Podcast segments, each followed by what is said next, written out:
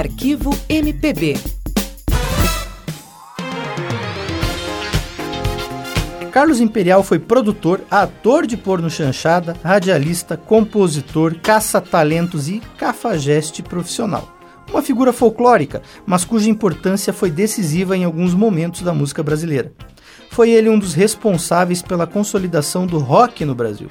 Criou o Clube do Rock, na TV Tupi, e de certa forma revelou Roberto Carlos.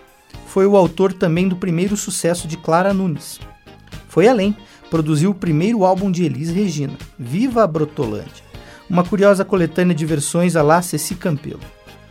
Ao lado de Wilson Simonal, Carlos Imperial encabeçou ainda o movimento da pilantragem, do qual era intitulado Rei. Uma mistura de samba e rock com o swing bem típico da música brasileira e que servia também como filosofia de vida. Arquivo MPB